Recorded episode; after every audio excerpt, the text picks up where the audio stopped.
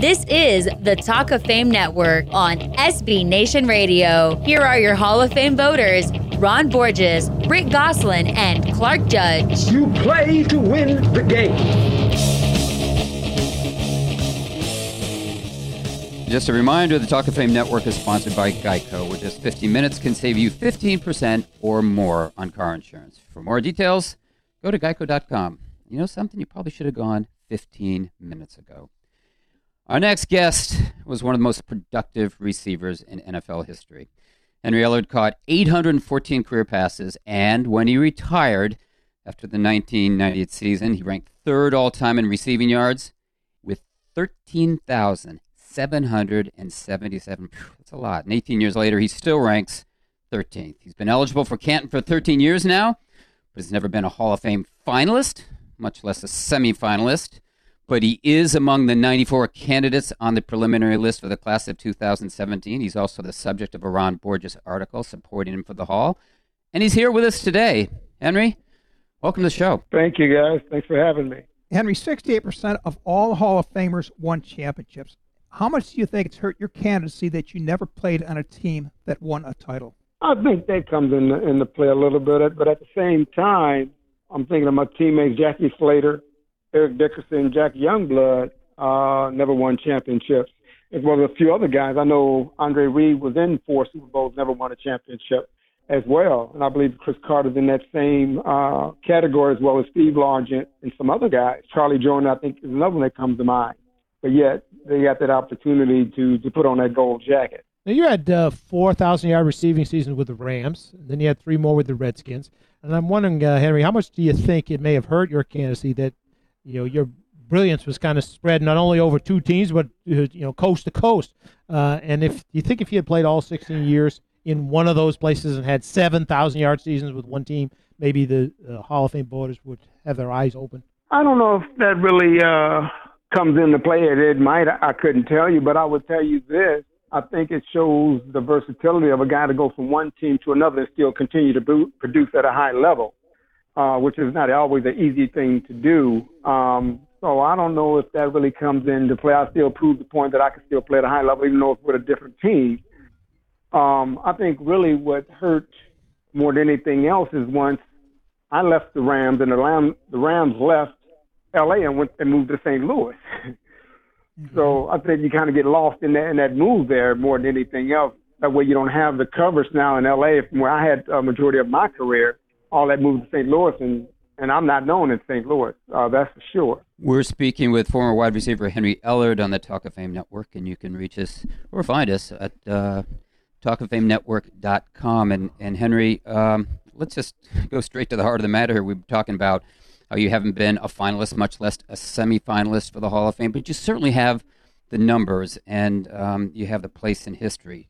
Direct question: Do you think you belong in the Hall? I think I do. Um, when I kind of compare myself to guys that's already there, the only question or something that I'd always had asked is if I would have had the opportunity to play with some of the quarterbacks these Hall of Famers have played with, compared to in my career, I played with 10 different quarterbacks, and yet was still the body of work I think speaks for itself, even though I've worked and played with 10 different quarterbacks compared to some of these guys. They got a Hall of Famer after another Hall of Famer quarterback that they played with. I never got that opportunity to play with a Hall of Fame quarterback, so who knows what might have happened if I had that, that opportunity. You know, yeah, that sounds very much like what Tim Brown actually said to us um, a couple of years ago, and it took him a long time to get in, but he finally did get in. Oh, good. I mean, and that's, and I mean, that's really what I would speak on more than anything else. The Joe Montanas, the Steve Youngs, you know, the Troy Aikman of the well, Bill uh, Jim Kelly's of the world, you know, that, that became Hall of Famers. Uh, I just I can only you know what might have been if I would have had that opportunity. Henry, when I look at receivers, the first thing I check is average yards per catch. Lots of players caught footballs, but what did you do with the football after you caught it? And that's what separates the good from the great in my mind. At 35 years of age, in your 14th season, you caught 52 passes and averaged 19.5 yards per reception. You averaged almost 17 yards per catch in your career. How were you able to continually get down the field and make plays even as you were aging? I took a lot of work, uh, pride in my work ethic. uh, during, especially during the off season, especially as you get a little older. Father Times tries to, to, to slow you down, but I, that's something I really worked on on the track uh, as a track athlete and have the track background. That's something I've always tried to do is stay on the track and just work on my speed and to, to keep that ahead of myself as much as I can. And I rely on my, my route running skills is one of the big things. You know, you can ask the, the prime time, the Deion Sanders of the world, the Darrell Greens of the world, all some of these corners that I've played against over the years, and they would tell you pretty much the same thing. Once it gets to the top of a route is where I, I'm at an advantage because I'll create separation. That's what I relied on throughout my career. Here's an incredible stat that I'm sure you know, but most voters uh, of our acquaintance, I'm sure, do not know. Uh, in 1994, 96% of your receptions went for first downs. Wow. That's 71 out of 74. I don't know what the hell you were doing on the other three plays, but that's pretty good. and, and, and, you know, that's a, that's a, that's an NFL record. You had 1,400 yards in receiving that season. You averaged 18 point yards, uh, 18.9 yards a catch, and that was at the age of 33.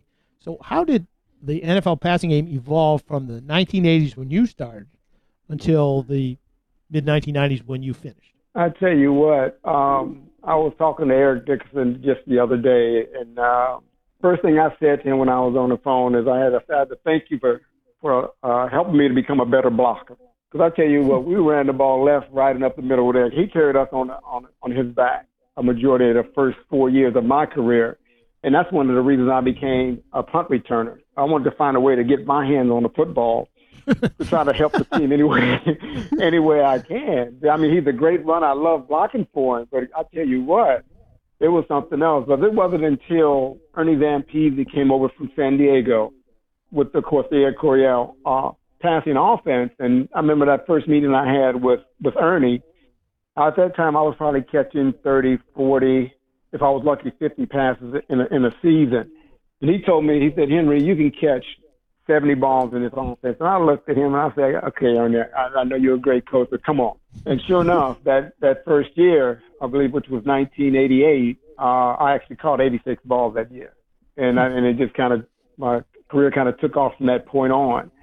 And I'm thankful for it. You know, that's for sure. That was one of the reasons at the end of my career, I went to New England and played in New England because he was a coordinator that lost a couple of receivers. He knew I knew the offense so sure enough, I wouldn't, if it was anybody else, I probably wouldn't have done. I would have went on and retired. But the fact it was Ernie Peasy, sure enough, I went over there, played for like five weeks till they got the guys back, and then from that point, I left and went back to Washington with Risky that had lost the guy and finished up my career. We're speaking with Henry Ellard on the Talk of Fame Network, and you can find us at talkoffamenetwork.com. And Henry, uh, these numbers are astonishing. I mean, when Ron said 71 out of 74 first downs, geez, uh, that's astonishing. But then you mentioned the punt return, and Goose told me you led the NFL in punt returns in 83 and then led the NFC in both 84 and 85 in punt returns and averaged more than 13 yards a return. I think you scored four touchdowns. Um, I, I yeah. guess my question is is there anything else you could have done? I mean, it seems like you did it all to get the attention of the Hall of Fame selection committee. I, I'll be honest with you, I don't get it. I mean, yeah, with the, the situation I was in, I thought I did everything to the best of my ability and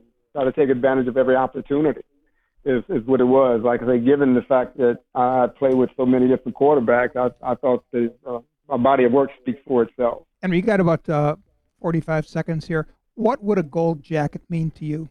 Oh, it would mean the world. I mean, that's the pinnacle of any NFL uh, player's career. I mean, to, to finally end up on top, it, you know, and putting on that gold jacket, it's a dream come true. No different than as a kid watching football on TV and getting that opportunity to finally play the game, to live out a dream to finally put that gold jacket on, I mean, it just it it just finishes off everything that I've ever dreamed about is when it, when it comes to playing uh, at a professional level. Have you been to Canton? Yes, I have. Or one of your teammates? Yeah, uh, no, I just happened to, we have to play in a couple of Hall of Fame oh, games, okay. and that's when I was there walking through it and, and, and seeing everything, and just walking through that place, and but just to be mentioned uh, with some of these guys is, is a blessing in itself. You know, the kid growing up, I never would have thought my friends that I grew up never would have thought it would ever be, and all of a sudden to be mentioned uh, in the same breath with these guys is, is just truly uh, an honor. Hey, Henry, we got to run, but uh, thanks so much for joining us, and best of luck living out that dream. I mean it. Hope it hope it happens for you. I really appreciate it. Thanks, Thanks Henry. Henry. That was former Rams wide receiver Henry Ellard. Coming up next, you're going to hear why former Kansas City running back Priest Holmes should be in Hall of Fame conversation, and maybe, just maybe, the Hall of Fame itself. You're listening to the Talk of Fame Network.